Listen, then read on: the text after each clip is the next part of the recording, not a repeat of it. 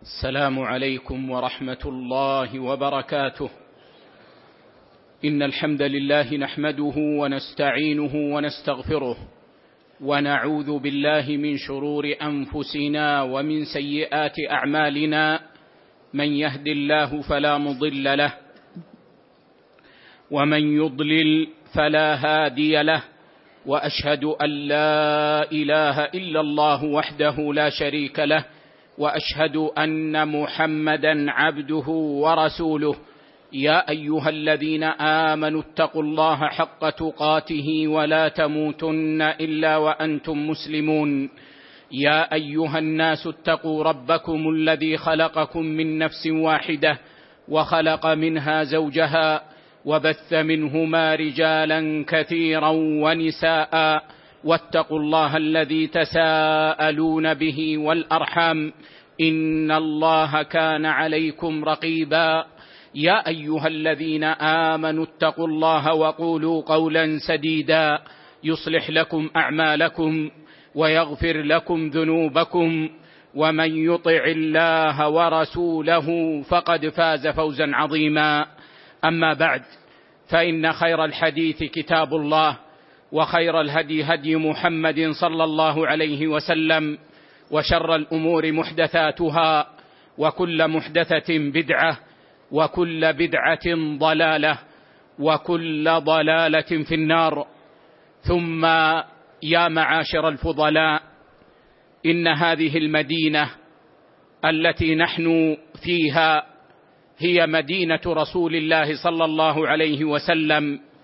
وقد كان النبي صلى الله عليه وسلم يحبها ويشتاق إليها إذا غاب عنها فكان إذا قدم من سفر ورأى جدرات المدينة أوضع راحلته وحرك دابته من شوقه ومحبته للمدينة كما أخبر بذلك أنس بن مالك رضي الله عنه وأرضاه. وإن الواجب على من سكن المدينة أو وصل المدينة أن ينزهها عما لا يليق أن يكون فيها. وأعظم هذا أن ينزهها من الشرك بالله عز وجل ومن البدع بأنواعها. ومن كبائر الذنوب فيحرص حرصا شديدا أعظم من حرصه في أي مكان على الا يشرك بالله شيئا لا الشرك الأكبر الذي تصرف فيه العبادة لغير الله عز وجل كدعاء غير الله. ولو كان الدعاء لرسول الله صلى الله عليه وسلم أعني أن يدعو رسول الله صلى الله عليه وسلم أو يدعو أهل القبور أو يدعو رجالا صالحين أو نحو ذلك. وينزهها عن الشرك الأصغر أيضا. ومن ذلك مثلا أن لا يحلف بالأمانة ولا برأسه ولا بحياة أبيه ولا بأبيه. ولا بأمه ولا بالنبي فإن الحلف بغير الله عز وجل شرك أصغر فمن حلف بغير الله فقد كفر أو أشرك. كما ينزهها عن البدع كلها فلا يفعل بدعة عملية ولا قولية كبيرة كانت أو صغيرة. ولا يفعل الكبائر في مدينة رسول الله صلى الله عليه وسلم بل يكون مبغضا للكبائر مبتعدا عنها في مدينة رسول الله صلى الله عليه وسلم أشد من بقية الأماكن لأن النبي صلى الله عليه وسلم علمنا هذا التنزيه وعظم الأمر تعظيما شديدا. فقال صلى الله عليه وسلم المدينة حرم ما بين عير إلى ثور. من أحدث فيها حدثا أو آوى فيها محدثا فعليه لعنة الله والملائكة والناس أجمعين. لا يقبل الله منه صرفا ولا عدلا يوم القيامة. المدينة حرم. حرمها نبينا صلى الله عليه وسلم. فمن أحدث فيها بالشرك بالله عز وجل كبيره أو صغيره أو بالبدع كبيرها أو صغيرها أو بالكبائر أو أعان على الشرك كأن نقل من يريد الذبح لصاحب قبر بسيارته أو أعان صاحب بدعة فأعطاه مكانا ليقيم فيه بدعته أو أعان صاحب كبيرة على فعل كبيرته فعليه لعنة الله. ولعنة الله هي طرد الله للعبد من رحمته والملائكة أي أن الملائكة الكرام تدعو عليه باللعنة وأن يلعنه الله عز وجل والناس أجمعين فهو أهل لأن يدعو عليه كل الناس بأن يلعنه الله عز وجل. ومع هذه العقوبة الشديدة العظيمة التي لا يقبل المؤمن أن يقترب منها فضلا عن أن يكون من أهلها فإن الله لا يقبل منه فريضة يؤديها وهو على هذه الحال في المدينة ولا يقبل منه نافلة يتقرب بها إليه وهو على هذه الحال في المدينة. فينبغي علينا أن نعظم ما عظمه رسول الله صلى الله عليه وسلم وأن ننزه مدينة رسول الله صلى الله عليه وسلم عما لا يليق بها فأسأل الله عز وجل كما أكرمنا بأن نكون من أهل المدينة سكانا أو مقيمين أو زوارا أن يكرمنا بحسن الأدب في مدينة رسول الله صلى الله عليه وسلم وأن يجعل بقاءنا في المدينة زيادة لنا في الخير والقرب من ربنا سبحانه وتعالى. ثم يا معاشر الفضلاء نواصل في هذا الدرس شرح كتاب القواعد والأصول الجامعة والفروق والتقاسيم البديعة النافعة للإمام المفسر الفقيه الأصولي المتفنن عبد الرحمن بن ناصر بن سعدي السعدي رحمه الله عز وجل وسائر علماء المسلمين فيتفضل الابن نور الدين يقرأ لنا من حيث وقفنا. الحمد لله رب العالمين والصلاة والسلام على أشرف الأنبياء والمرسلين نبينا محمد وعلى آله وصحبه أجمعين. أما بعد فاللهم اغفر لنا ولشيخنا والسامعين. آمين. يقول الإمام عبد الرحمن بن ناصر السعدي رحمه الله تعالى ومن الفروق الضعيفة جدا بل الخارقة للإجماع تجويز الفقهاء وقف المريض مرض الموت المخوف على بعض ورثته بلا إذن الباقين.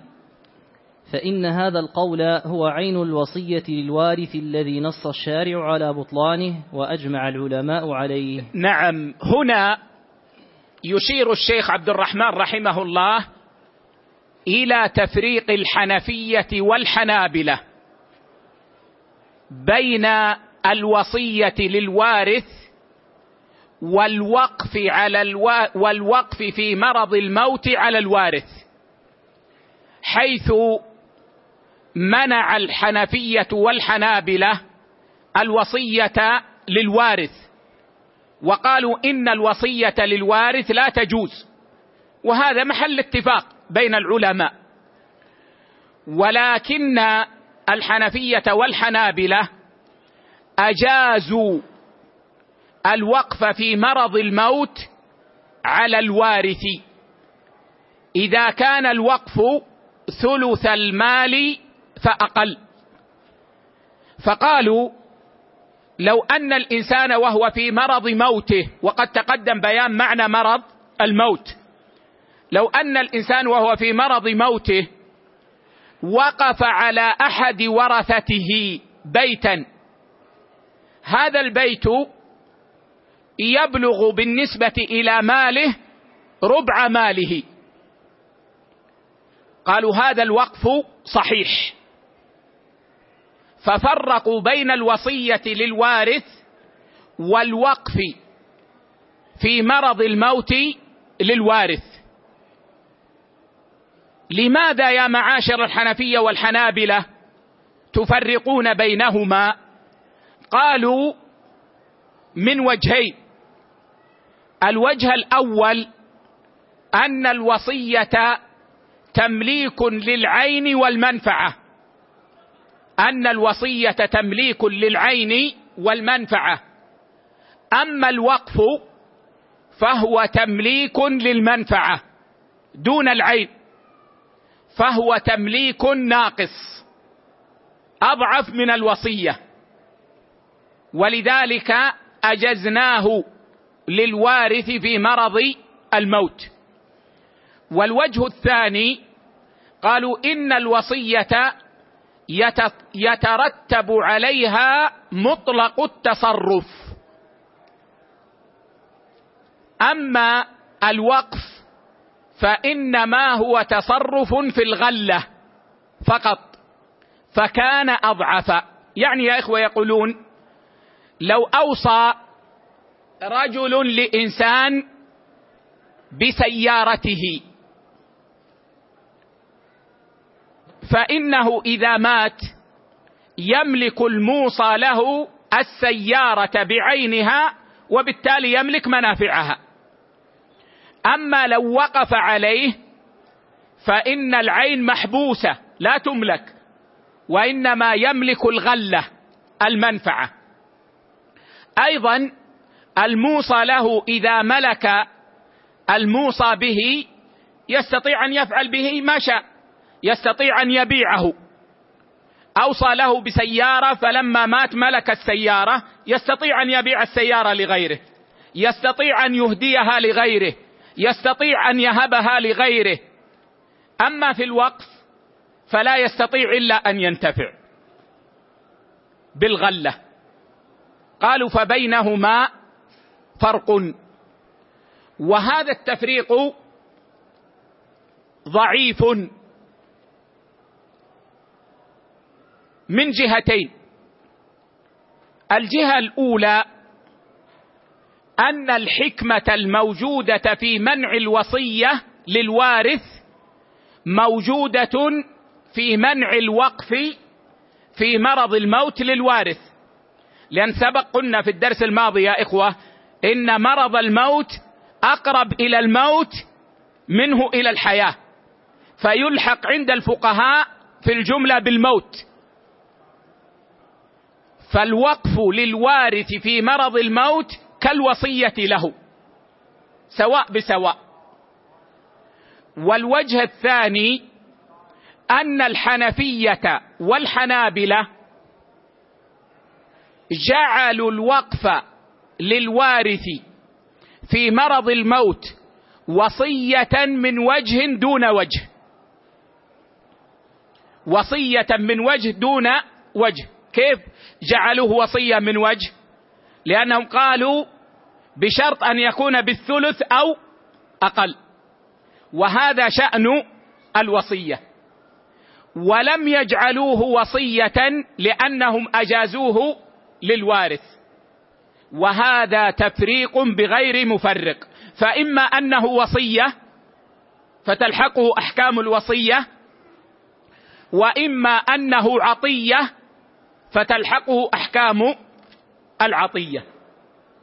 أما أن يفرق بوجه دون وجه فهذا لا يصح. ولذلك الراجح من أقوال أهل العلم في الوقف في مرض الموت لبعض الورثة هو ما ذهب إليه الشافعية والمالكية في الجملة وأحمد في رواية أن الوقف لبعض الورثة في مرض الموت كالوصية لا يجوز.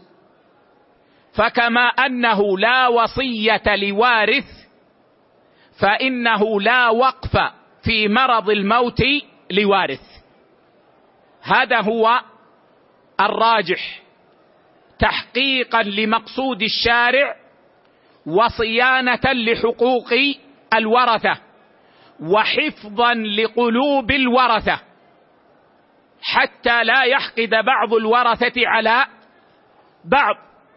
فإنه لو خص بعض الورثة بهذا الوقف في الغالب أن بقية الورثة يبغضونه. ويتقع بينهم العداوة والبغضاء بسبب هذا الأمر. أعد القراءة. قال رحمه الله ومن الفروق الضعيفة جدا بل الخارقة للإجماع. بل الخارقة للإجماع. ليس مراد الشيخ أن في المسألة اجماعا بل المسألة فيها خلاف مشهور كما ذكرت لكم. الحنفية والحنابلة في جانب والشافعية والمالكية في الجملة في جانب آخر. ولكن مقصود الشيخ أنها أن هذا التفريق خارق للإجماع باعتبار مآل القول لا باعتبار حقيقة القول. المسألة نفسها فيها خلاف. لكن مآل القول أن الوقف في مرض الموت للوارث مآله أنه وصية. والوصية للوارث لا تجوز بالإجماع. فيكون خارقا للإجماع الذي ينبغي باعتبار مآل القول أو بعبارة أخرى كأن الشيخ يقول ما كان ينبغي للفقهاء أن يختلفوا في هذه المسألة لأن هذه المسألة تشبه مسألة قد أجمعوا عليها فكان ينبغي عليهم أن يجمعوا عليها كما أجمعوا على تلك المسألة. هذه المسألة تشبه مسألة الوصية للوارث وقد أجمعوا عليها. فكان ينبغي أن يجمعوا على هذه الوصية على هذه المسألة أعني الوقف في مرض الموت للوارث كما أجمعوا على منع الوصية للوارث. نعم. قال ومن الفروق الضعيفة جدا بل الخارقة للإجماع تجويز الفقهاء وقف المريض مرض الموت المخوف على بعض ورثته بلا قول تجويز الفقهاء لأن الشيخ عبد الرحمن في الكتاب إذا قال الفقهاء يقصد الحنابلة. إذا قال الشيخ الفقهاء يقصد الحنابلة. فمقصوده هنا تجويز الحنابلة. وهذا كما قلنا قال به الحنفية والحنابلة نعم. تجويز الفقهاء وقف المريض مرض الموت المخوف على بعض ورثته بلا إذن الباقين. نعم. تجويزهم هذا بشرط أن يكون بثلث المال أو من ثلث المال فأقل. بشرط أن يكون من ثلث المال فأقل. نعم. قال فإن هذا القول هو عين الوصية للوارث الذي نص الشارع على بطلانه. في حديث لا وصية لوارث. في حديث لا وصية لوارث. نعم. وأجمع العلماء عليه. نعم العلماء مجمعون على منع الوصية للوارث. نعم. قال رحمه الله ومن الفروق الصحيحة الثابتة بالنص والإجماع التفريق بين قتل العمد العدوان الذي يوجب ما اختاره الولي من القصاص أو الدية وقتل الخطأ وشبه العمد الممتنع فيه القصاص الذي يوجب الدية فقط إلا إن عفي له عنها. نعم هذا الفرق متعلق بالفرق بين أنواع إزهاق النفس المعصومة أو قتل النفس المعصومة. فإن قتل النفس المعصومة عند جمهور الفقهاء على ثلاثة أنواع. قتل عمد وقتل شبه عمد قتل عمد وقتل شبه عمد وقتل خطأ. هذا عند الجمهور. وعند المالكية نوعان. قتل عمد وقتل خطأ. أما شبه العمد فهو عندهم خاص بقتل الوالد لولده إذا رمى عليه حديدة أو حجرة أو شيئا فقتله. فشبه العمد عندهم كما قال مالك بدعة محدثة. إلا في قتل الوالد لولده. بأن يرميه رميا بشيء فيقتله. اذا المالكية في الجملة يقسمون إزهاق النفس المعصومة أو قتل النفس المعصومة إلى قسمين عمد وخطأ. أما الجمهور الحنفية والشافعية والحنابلة فإنهم يقسمون قتل النفس المعصومة إلى ثلاثة أقسام عمد وشبه عمد وخطأ. وهذه الأنواع الثلاثة بينها فرق في الحقيقة وفرق في الحكم. أما الفرق في الحقيقة فهو أن القتل العمد هو إزهاق النفس المعصومة قصدا بما يقتل غالبا. إزهاق النفس المعصومة قصدا بما يقتل غالبا. هذا عمد. قصد أن يقتله. فضربه بخنجر أو بسيف أو برصاصة فيما يقتل غالبا. فهذا العمد. وأما شبه العمد فهو إزهاق النفس المعصومة. بالاعتداء عليها قصدا بما لا يقتل غالبا.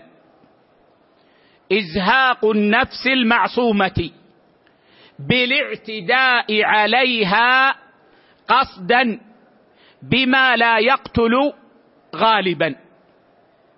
يعني يا إخوة في شبه العمد وجد قصد الاعتداء وانعدم قصد القتل.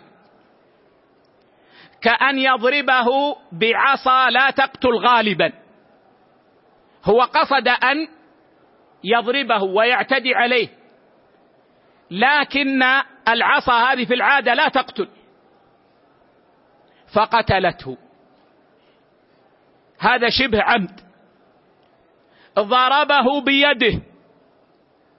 والعادة أن الضرب باليد ما يقتل. لكن هو قصد الاعتداء عليه ضربه قصدا فقتله. هذا شبه عمد. وأما قتل القتل الخطأ فهو إزهاق النفس المعصومة بفعل ما يباح.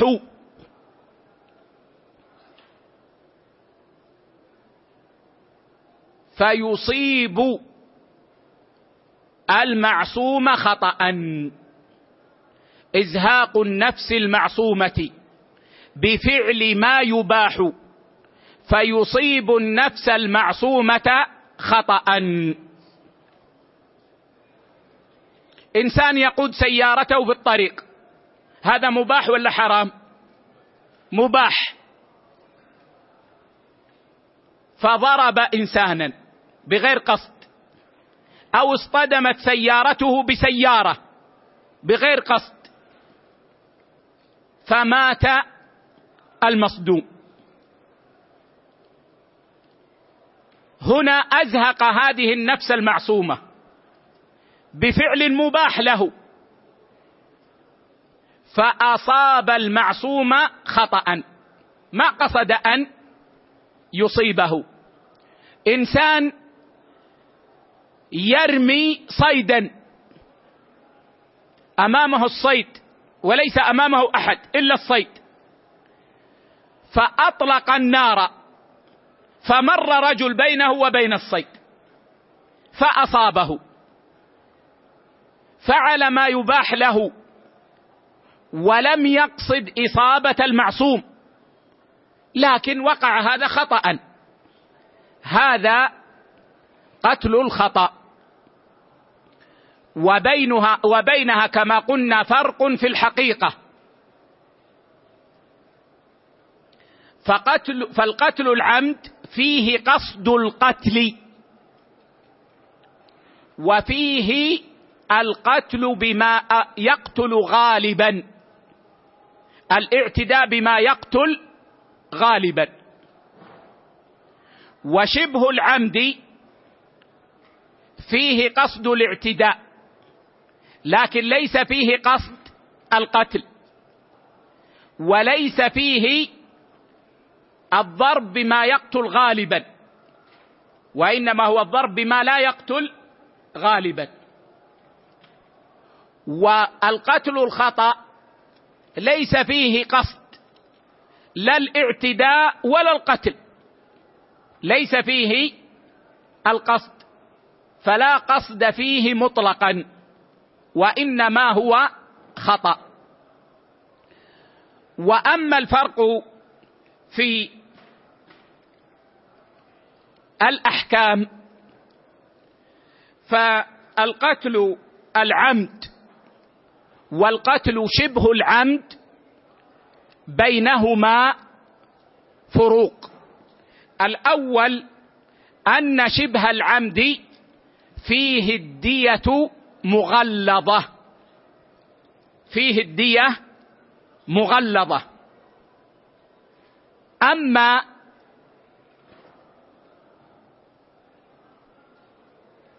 نحن لا نفرق بين ماذا؟ بين العمد وشبه العمد. أن العمد فيه القصاص. أن العمد فيه القصاص. أما شبه العمد فلا قصاص فيه. أن شبه العمد فيه القصاص. ان أن العمد فيه القصاص. أما شبه العمد فلا قصاص فيه. هذا الفرق الأول. والفرق الثاني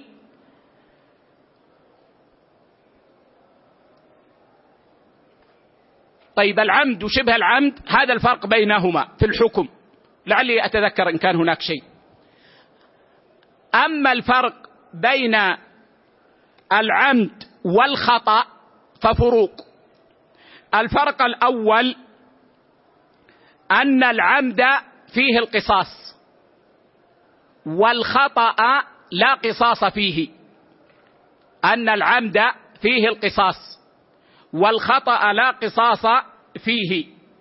والأمر الثاني أو الفرق الثاني أن العمد فيه إثم عظيم. أما الخطأ فلا إثم فيه. أن العمد فيه إثم عظيم. أما الخطأ فلا إثم فيه. نعم. والفرق الثالث أن العمد لا كفارة فيه. أن العمد لا كفارة فيه. أما الخطأ ففيه الكفارة. أما الخطأ ففيه الكفارة. والفرق الثالث أن العمد فيه أن العمد لو عفي عن القصاص وطولب بالدية فالدية فيه على القاتل فقط. أما الخطأ فالدية فيه على العاقلة. أما الخطأ فالدية فيه على العاقلة. والفرق الخامس أن الدية في العمد مغلظة. وأما الدية في قتل في القتل الخطأ فلا تغليظ فيها. وأما الدية في القتل الخطأ فلا تغليظ فيها. أعود تذكرت إلى الفرق بين العمد وشبه العمد. قلنا العمد فيه القصاص أما شبه العمد فلا قصاص فيه.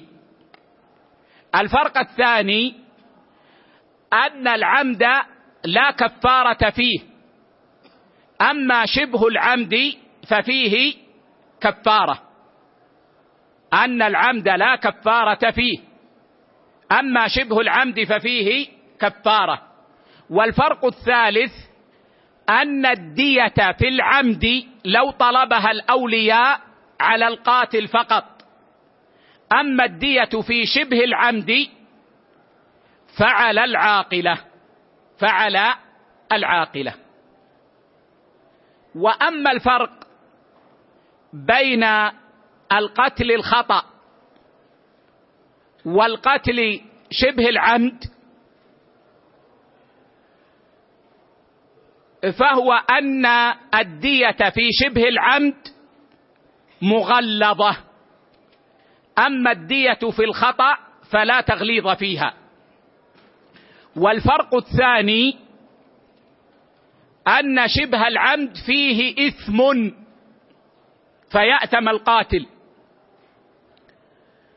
أما الخطأ فلا إثم فيه. هذه الفروق بين هذه الأنواع في الأحكام وهناك أمور اختلف فيها أهل العلم مثل المنع من الميراث.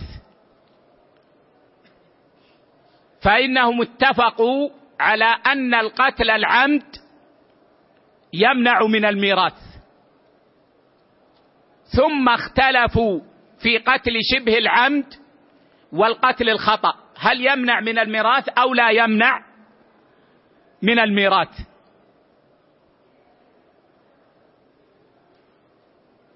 وكذلك ذهب جمهور العلماء إلى أن القتل العمد يبطل الوصية واختلفوا في قتل شبه العمد وقتل الخطأ. هل يبطل الوصية؟ أو لا يبطل الوصية. هذه خلاصة ما يقرره العلماء من فروق بين هذه الأنواع في كتبهم. نعم. أعد القراءة. قال رحمه الله ومن الفروق الصحيحة الثابتة بالنص والإجماع التفريق بين قتل العمد العدوان الذي يوجب ما اختاره الولي من القصاص أو الدية. والشيخ ذكر بعض الفروق. ونحن ذكرنا ما يذكره العلماء من الفروق. نعم. وقتل الخطأ وشبه العمد الممتنع فيه القصاص الذي يوجب الدية فقط إلا إن عفي له عنها.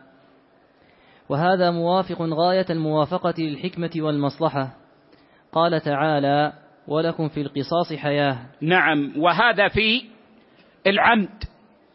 وهذا في العمد. الشيخ قال من الفروق الصحيحة الثابتة بالنص والإجماع أي أن النص فرق بينها وأجمع العلماء على التفريق بينها.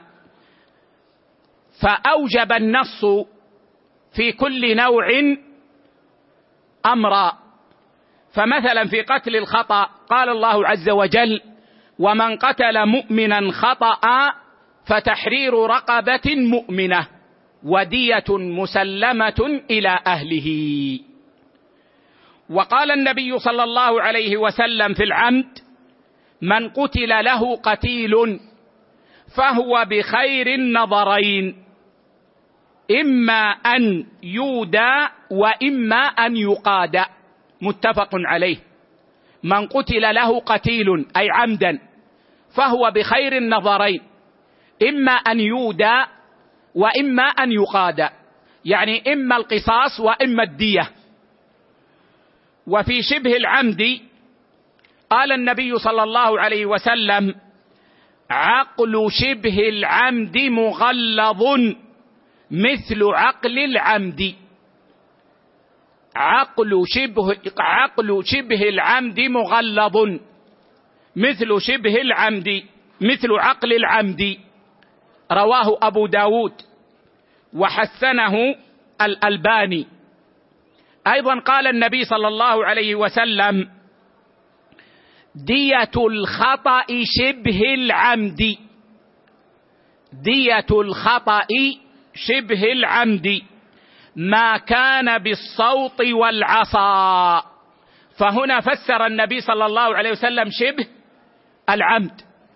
أنه خطأ أي أنه ليس فيه قصد القتل. ما كان بالصوت والعصا أي فيه العدوان بالصوت والصوت لا يقتل غالبا. أو العصا ليست الغليظة التي لا تقتل غالبا. قال صلى الله عليه وسلم دية الخطأ شبه العمد. ما كان بالصوت والعصا مئة من الإبل منها أربعون في بطونها أولادها في بطونها أولادها منها أربعون في بطونها أولادها. فهذا تغليظ. الدية مئة من الإبل. وغلظ في شبه العمد بأن منها أربعين تكون في بطونها أولادها. وهذا تغليظ. والحديث رواه أبو داود وابن ماجه والنسائي. وحسن الألباني رواية أبي داود. وصحح رواية النسائي وابن ماجه. فالنص فرق بينها. وكذلك الإجماع في الجملة. نعم. قال وكذلك في الأطراف. وكذلك في الأطراف. يعني في الأعضاء. الأطراف عند الفقهاء يقصد بها الأعضاء. ليست الأطراف اليدين والرجلين.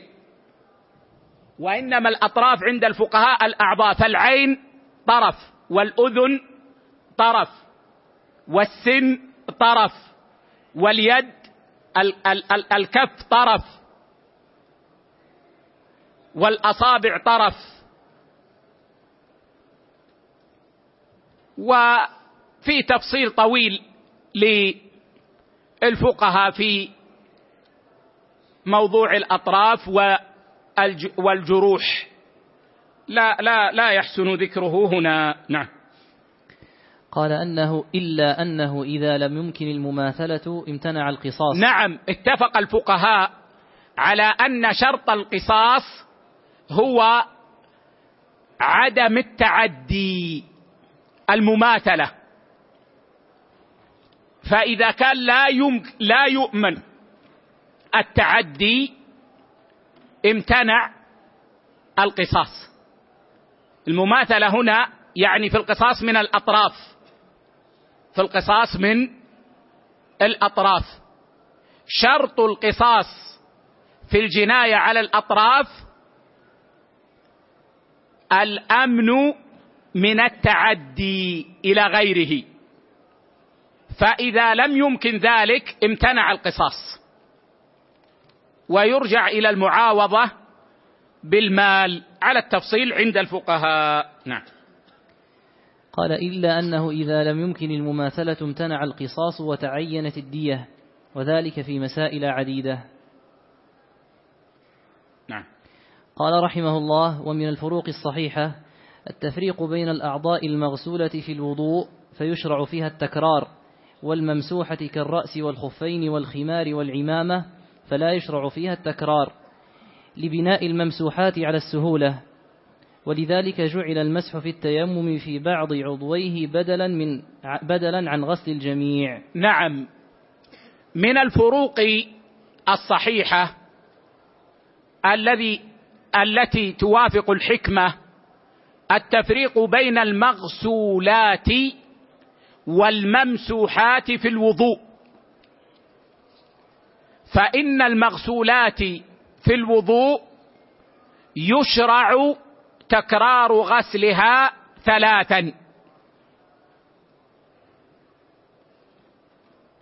الواجب غسلها مرة ويسن تكرار غسلها مرتين أحيانا. وتكرار غسلها ثلاثا أحيانا.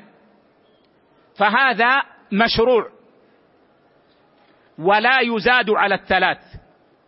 فمن زاد على الثلاث من غير حاجة صحيحة فقد أساء واعتدى وظلم. أما الممسوحات في الوضوء وأصلها الرأس. فلا يشرع تكرارها. وإنما المشروع أن تمسح مرة واحدة. وهذا الذي دلت عليه النصوص وعليه الجمهور خلافا للشافعية. أن الرأس إنما يمسح مرة واحدة ولا يكرر المسح. وكذلك كل ممسوح. فمن لبس الخفين فإنه يمسح على الخفين مرة واحدة ولا يمسح ثلاث مرات. من لبس العمامة وشدها وليست هذه العمامة التي علينا بل هي العمامة التي تشد. فمسح عليها مع الناصية فإنه يمسح مرة واحدة. وكذلك المرأة إذا شدت الخمار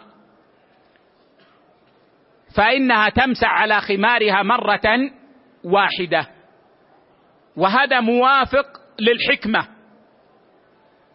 لأن المسح بني على التخفيف. تيسير على الناس. تصوروا يا إخوة لو أن الله عز وجل أوجب علينا أن نغسل رؤوسنا في الوضوء. أن نغسل رؤوسنا في الوضوء. كم يكون في هذا من مشقة؟ غسل الرأس ليس مثل غسل الوجه. فالله عز وجل خفف عنا ورحمنا فجعل للرأس جعل للرأس المسح. فلما كان الأصل في المسح التخفيف شرع مرة واحدة تخفيفا.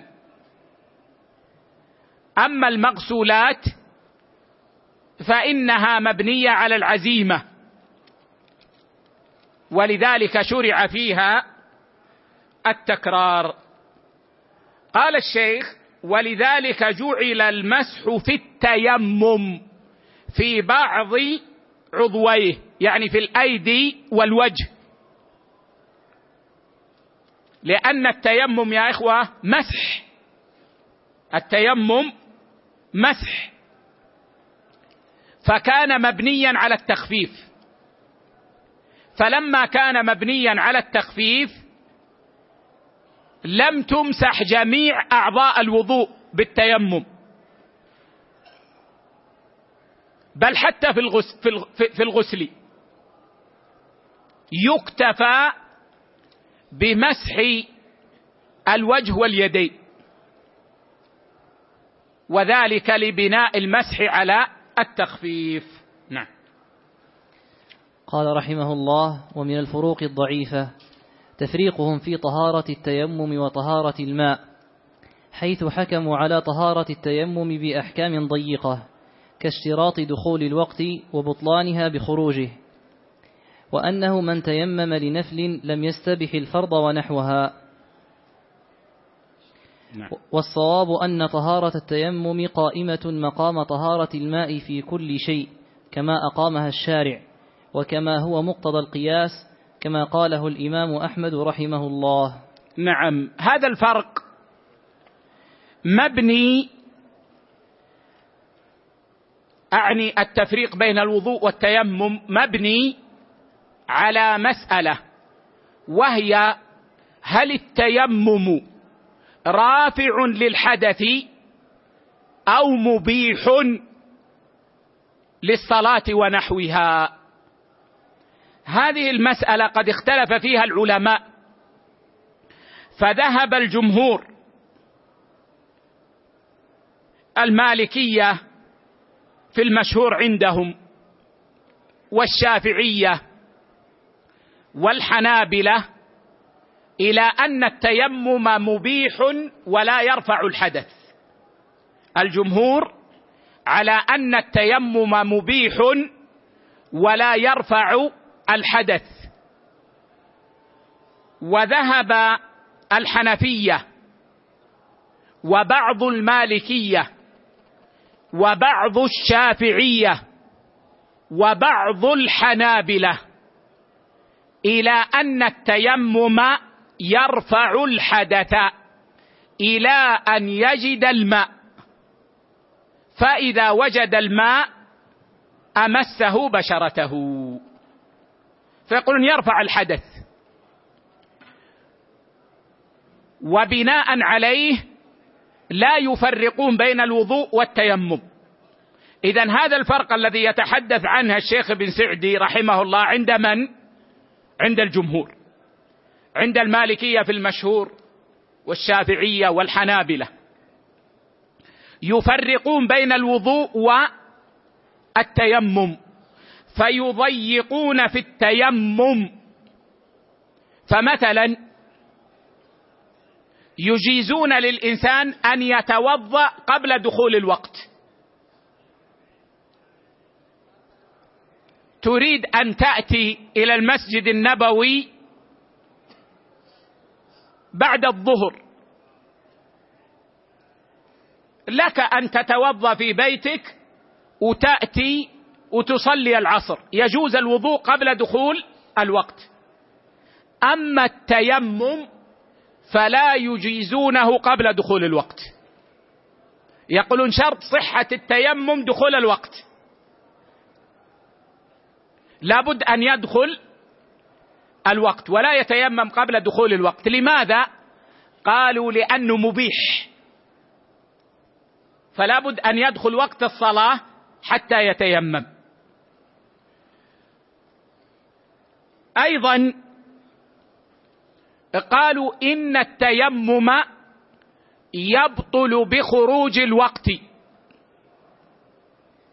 بل بعضهم قال يبطل بما تيمم له بالفراغ مما تيمم له. يعني تيممت لتصلي الفرض. صليت الفرض. تريد أن تصلي النافلة؟ بعضهم يقول لا. تيمم مرة ثانية. وبعضهم يجيز ما هو تابع. وبعضهم يقول يجيز ما في الوقت. فإذا خرج الوقت بطل التيمم. أيضا مما فرقوا فيه بين طهارة الماء والتيمم قالوا إن الحائض لو تطهرت بالتيمم. امرأة حائض انقطع حيضها ولا ماء عندها. تتيمم وتصلي. قالوا ليس لزوجها أن يطأها. ما دام أنها متطهرة بالتيمم ليس لزوجها أن يطأها حتى تغتسل. ولو بقيت سنة لو أنها مريضة ما تستطيع أن تغتسل بالماء. وكلما طهرت من الحيض تيممت يقول لا يجوز لزوجها أن يطأها. وهذا القول مرجوح. كأصله. فإن الراجح أن التيمم مطهر. رافع للحدث حتى يجد المتيمم الماء. وهذا الذي دل عليه النص. فإن الله عز وجل قال في التيمم ولكن يريد ليطهركم فأثبت التطهير للتيمم. وقال النبي صلى الله عليه وسلم وجعلت لي الأرض مسجدا وطهورا. متفق عليه. واللفظ لأحد الشيخين. ما أتذكر الآن. لكن الحديث متفق عليه. جعلت لي الأرض مسجدا وطهورا فجعل الأرض طهورا أي مطهرة. فمقتضى النصوص أن التيمم مطهر وليس مبيحا فقط. وهو أيضا مقتضى القياس كما قال الشيخ لأن البدل له حكم المبدل. البدل له حكم المبدل في الفقه. فالقياس أن يكون للتيمم حكم الوضوء لأن التيمم بدل عن الوضوء. أعد القراءة يا شيخ. قال رحمه الله تعالى ومن الفروق الضعيفة تفريقهم في طهارة التيمم وطهارة الماء حيث حكموا على طهارة التيمم بأحكام ضيقة. كاشتراط دخول الوقت وبطلانها بخروجه وأنه من تيمم لنفل لم يستبح الفرض ونحوها. نعم نحوها مثل ما ذكرنا أن الحائض لو تطهرت بالتيمم لا يحل لزوجها أن يطأها. أيضا مما أتذكره من المسائل التي يبحثها العلماء تفريعا على هذا الأصل الذي ذكرناه أن من تطهر بالتيمم ليس له أن يلبس الخفين ويمسح عليهما بعد ذلك. من تيمم فلبس الخفين ثم أراد أن يتوضأ مرة أخرى يقول ليس له أن يمسح على الخفين. يجب أن يخلع يخلع الخفين ويغسل رجليه ويغسل رجليه. ومنها أيضا ما تقدم معنا في دليل الطالب قريبا وهو أن المتيمم لا يؤم المتوضئ. أن المتيمم لا يصلي اماما بالمتوضئ. وهذا فيه خلاف عندهم. وعلى كل حال فكل هذه كما قلنا مرجوحة. والراجح أن المتيمم كالمتوضئ. ولا فرق بينهما سوى أن المتيمم لو وجد الماء وجب عليه أن يمسه بشرته. نعم. قال رحمه الله والصواب أن طهارة التيمم قائمة مقام طهارة الماء في كل شيء كما أقامها الشارع. وكما هو مقتضى القياس كما, كما أقامها الشارع يعني كما دلت عليه النصوص وقد ذكرنا بعضها. وكما هو مقتضى القياس قلنا لأن القاعدة عند العلماء أن البدل له حكم المبدل. فمقتضى هذا أن يقاس التيمم على سائر البدلات. نعم. وكما هو مقتضى القياس كما قاله الإمام أحمد رحمه الله. قال ومن الفروق الصحيحة التفريق في طهارة الحدث الأكبر وطهارة الحدث الأصغر حيث أوجبوا في الطهارة الكبرى إيصال الماء لباطن الشعور وظاهرها مطلقا. والحدث الأصغر إنما يجب إيصالها للباطن إذا كان الشعر خفيفا وأما الكثيف فيكفي فيه الظاهر. نعم. طهارة الحدث الأكبر والحدث الأكبر كما تقدم معنا هو الذي يوجب الغسل كالحيض والجنابة. وطهارة الحدث الأصغر وطهارة الحدث الأصغر أو الحدث الأصغر هو الذي يوجب الوضوء مثل خروج الريح ويعني أن يقضي الإنسان حاجته ونحو ذلك من النواقض التي ذكرناها مما يوجب الوضوء. طهارة الحدث الأكبر والأصغر إما أن تكون بالماء وإما أن تكون بالتراب. فإن كانت بالتراب حيث جاز التيمم فلا فرق بينهما.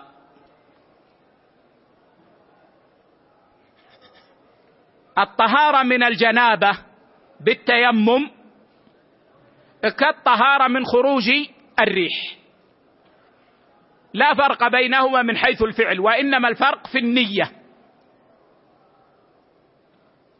فينوي رفع الحدث الأكبر أو ينوي رفع الحدث الأصغر. اذا إذا كانت الطهارة بالتراب حيث جاز التيمم فلا فرق بين طهارة الحدث الأكبر والحدث الأصغر من جهة الفعل.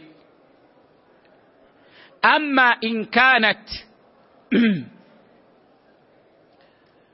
الطهارة من الحدث الأصغر أو الحدث الأكبر بالماء فبينهما فروق.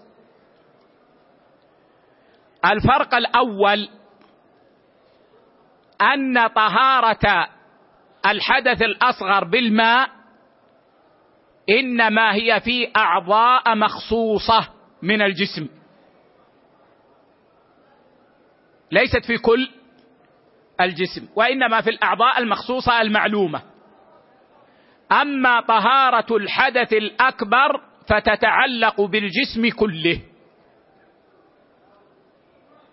فتتعلق بالجسم كله. يجب غسل الجسم كله ولا يترك منه ولا قلامة ظفر. والفرق الثاني أنه في طهارة الحدث الأصغر في الشعر الذي في الوجه. يجب غسل ظاهره.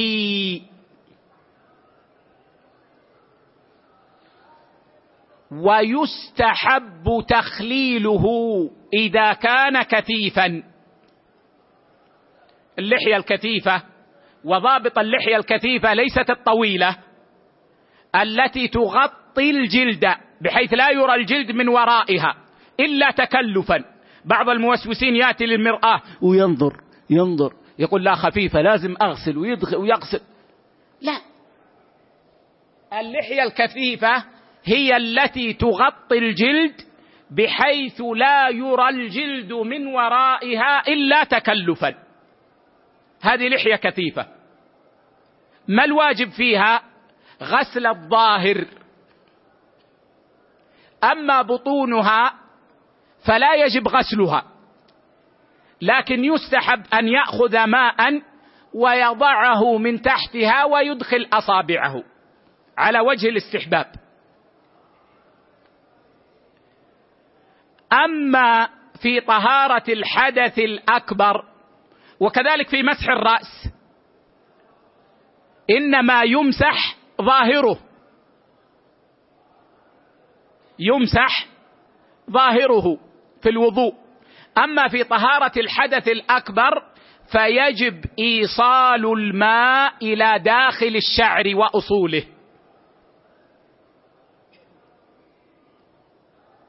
رجل أجنب إذا اغتسل يجب أن يغسل شعره غسلا ويدخل الماء إلى أصول الشعر ويجب أن يغسل لحيته غسلا ويدخل الماء إلى أصول الشعر.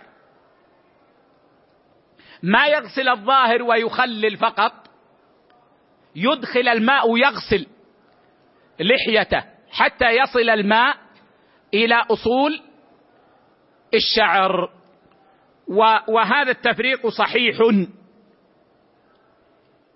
لأن الله عز وجل في الوضوء أمر بغسل أعضاء معينة وبين النبي صلى الله عليه وسلم ما يفعل بالشعر. وفي الغسل أمر بالاغتسال مطلقا وأمر النبي صلى الله عليه وسلم بإفاضة الماء على الجسد كله. فيجب أن يصل الماء إلى الجسد كله. نعم. أعد القراءة. قال رحمه الله ومن الفروق الصحيحة التفريق في طهارة الحدث الأكبر وطهارة الحدث الأصغر حيث أوجبوا في قولوا إذا كان بالماء إذا كانت بالماء. لأن إذا كانت بالتراب ما يفرقون بينها. التفريق في طهارة الحدث الأكبر وطهارة الحدث الأصغر إذا كانت بالماء حيث أوجبوا في الطهارة الكبرى إيصال الماء لباطن الشعور وظاهرها مطلقا. نعم. والحدث الأصغر إنما يجب إيصالها للباطن إذا كان الشعر خفيفا. وأما الكثيف فيكفي فيه الظاهر. نعم إذا كانت اللحية خفيفة بمعنى أن الجلد يرى من ورائها يجب غسلها وغسل يعني ما تحتها من الجلد. أما الكثيفة فهي كما قلنا كما قلنا. طيب.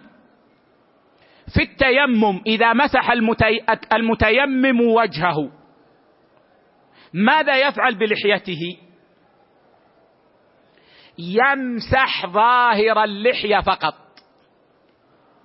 لأن ظاهر اللحية من الوجه.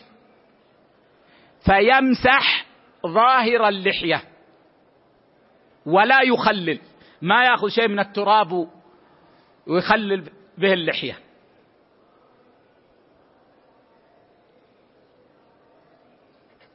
اذا هذا فرق بين التيمم والوضوء والغسل بالنسبة لشعر اللحية. يمسح ظاهرها في التيمم فقط. ولا تخلل كالوضوء. وإذا كان التيمم عن الغسل بدل عن الغسل للطهارة من الحدث الأكبر فإنه لا يدخل التراب داخل اللحية وإنما يمسح ظاهر اللحية فقط. باعتبار هذا من الوجه وبعض أهل العلم يرى أن اللحية لا تمسح. لكن الظاهر والله أعلم أن اللحية من الوجه. أن اللحية من الوجه فتمسح. نعم. قال رحمه الله ومن الفروق الصحيحة الفرق بين السجود على حائل من أعضاء السجود فلا يجزئ وعلى حائل مما يتصل بسترة الإنسان فيكره إلا لعذر وبحائل منفصل فلا يكره والله أعلم. طيب لا بأس ما دام قرأت نشرح هذا الفرق.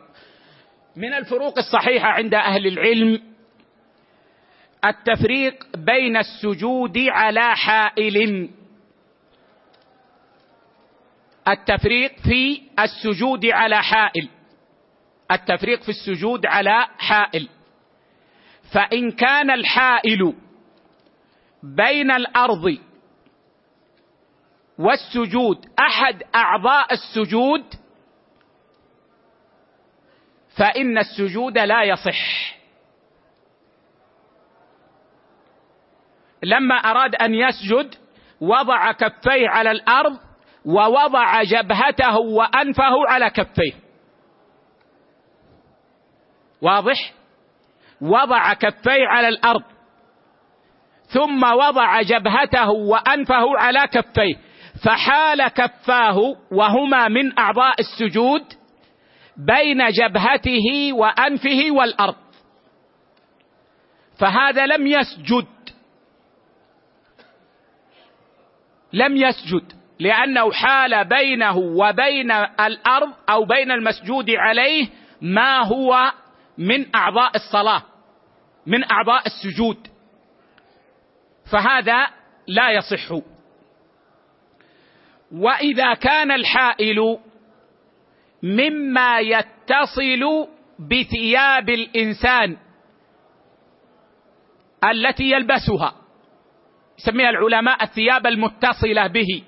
وبعض أهل العلم يقول التي تقوم وتقعد معه. مثل العمامة والطاقية. وكم الثوب إذا كان واسعا وطرف الثوب. فهذا مختلف فيه. فعند الجمهور تصح الصلاة.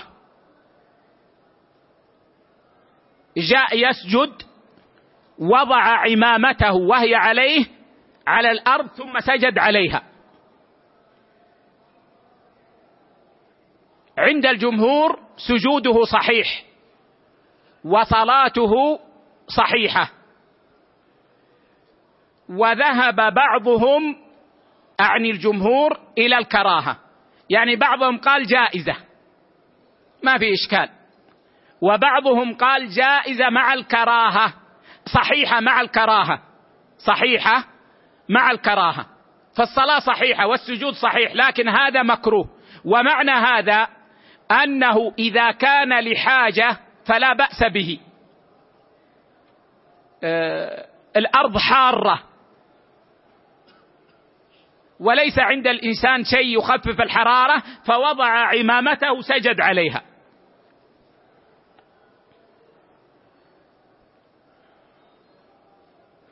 هذا جائز وصحيح بلا كراهة لوجود الحاجة. أما من غير حاجة فهذا مكروه.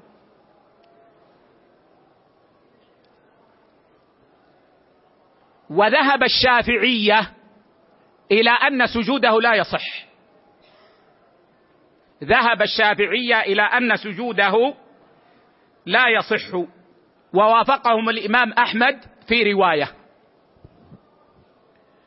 والراجح ما ذكره الشيخ بن سعدي. أن السجود يصح مع الكراهة.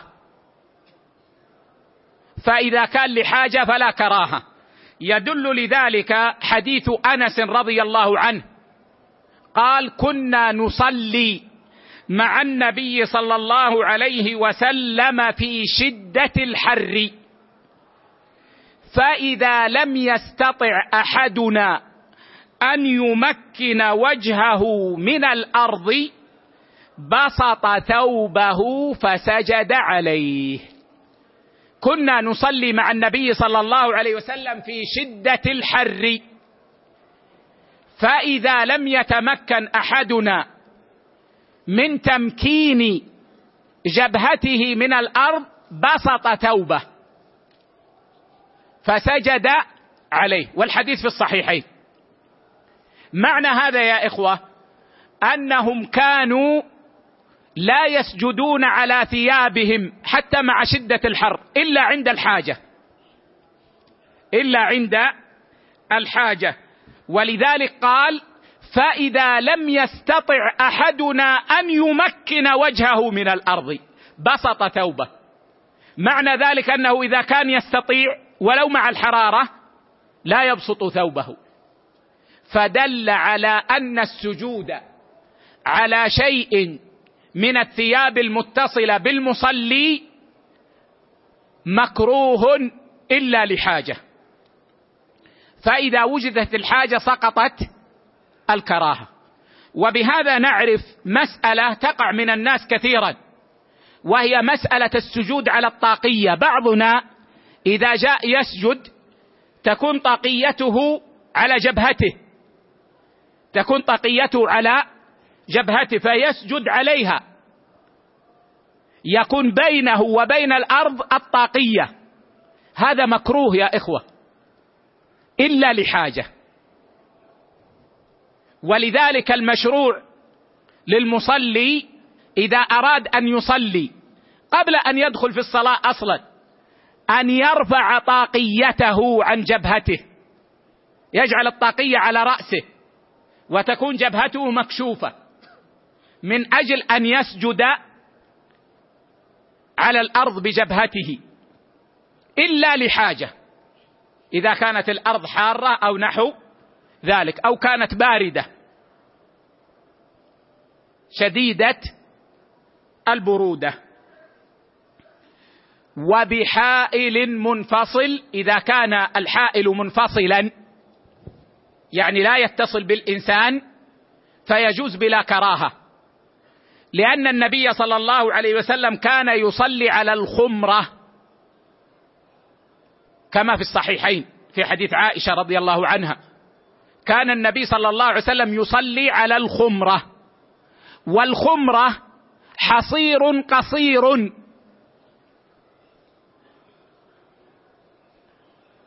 أو بعبارة أخرى سجادة قصيرة. سجادة قصيرة. قال بعض العلماء تكفي الجبهة والأنف والكفين.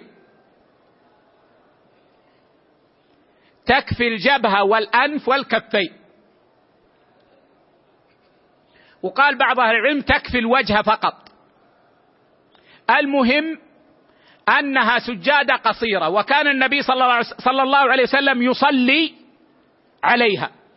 اذا يجوز أن يسجد الإنسان على حائل بينه وبين الأرض إذا كان منفصلا بشرط.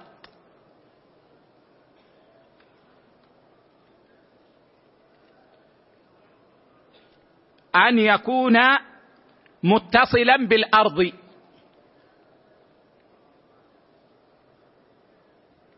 فإذا لم يكن متصلا بالأرض بل كان مرتفعا وينزل. إذا سجد عليه.